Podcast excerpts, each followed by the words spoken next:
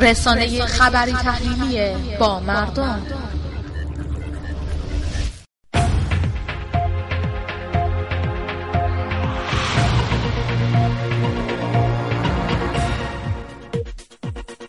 جبار کوچکی نژاد نماینده مردم شهرستان رشت با اکثریت آرا به عنوان چهارمین رئیس مجمع نمایندگان گیلان انتخاب شد.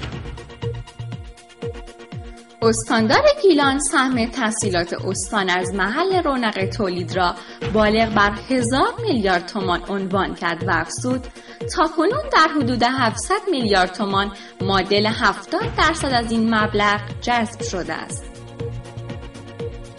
معاون هماهنگی امور عمرانی استانداری گیلان از اختصاص بیش از 34 میلیارد ریال اعتبار و تسهیلات بانکی برای جبران خسارات ناشی از سیل در استان گیلان از سوی هیئت وزیران خبر داد.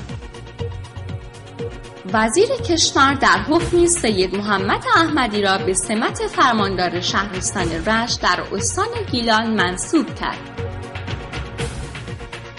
طی حکمی از سوی مهندس کاظم لطفی رئیس هیئت مدیره و مدیر عامل شرکت سهامی آب منطقه گیلان سرپرست دفتر روابط عمومی این شرکت منصوب شد.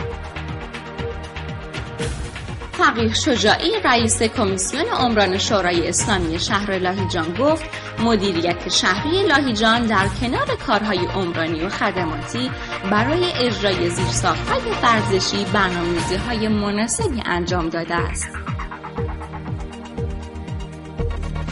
بنیاد مسکن بندر انزلی حائز رتبه اول صدور سند مالکیت در استان گیلان شد.